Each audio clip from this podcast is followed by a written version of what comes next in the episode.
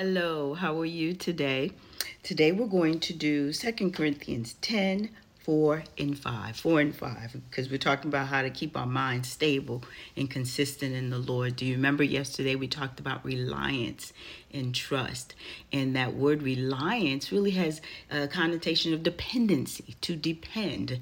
Like when we're dependent on a drug or dependent on a particular thing, we feel that we need that to survive. So the hope is that we would have a reliance and trust in the Lord, His character, His ways, His ability, His strength, who He is, so that we know that's the way we survive and keep our minds stable.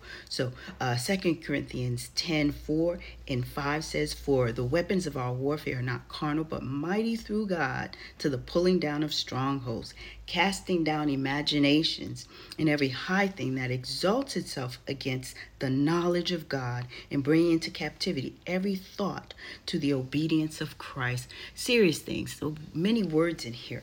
But the reminder for us is there is a weapon against those thoughts that can come in as imaginations and as uh, uh, things that override us to the point that we have the difficulty to find stability in our thought patterns.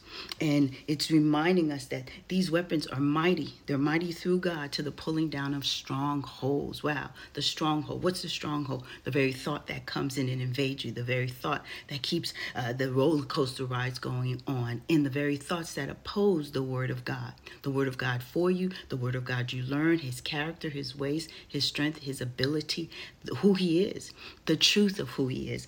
And we're reminded to cast those thoughts down. When we cast something down, we really throw it away from us. And so, uh, when we're talking about your mental stability, that's an action that's going to be taking place for you within yourself, with your own mindset about how you think of this thing and what the Word of God has said. And we're reminded casting down the uh, imagination, every high thing that exalts itself against the knowledge of the Word of God. If something is going to exalt itself against another, I mean, it overrides it.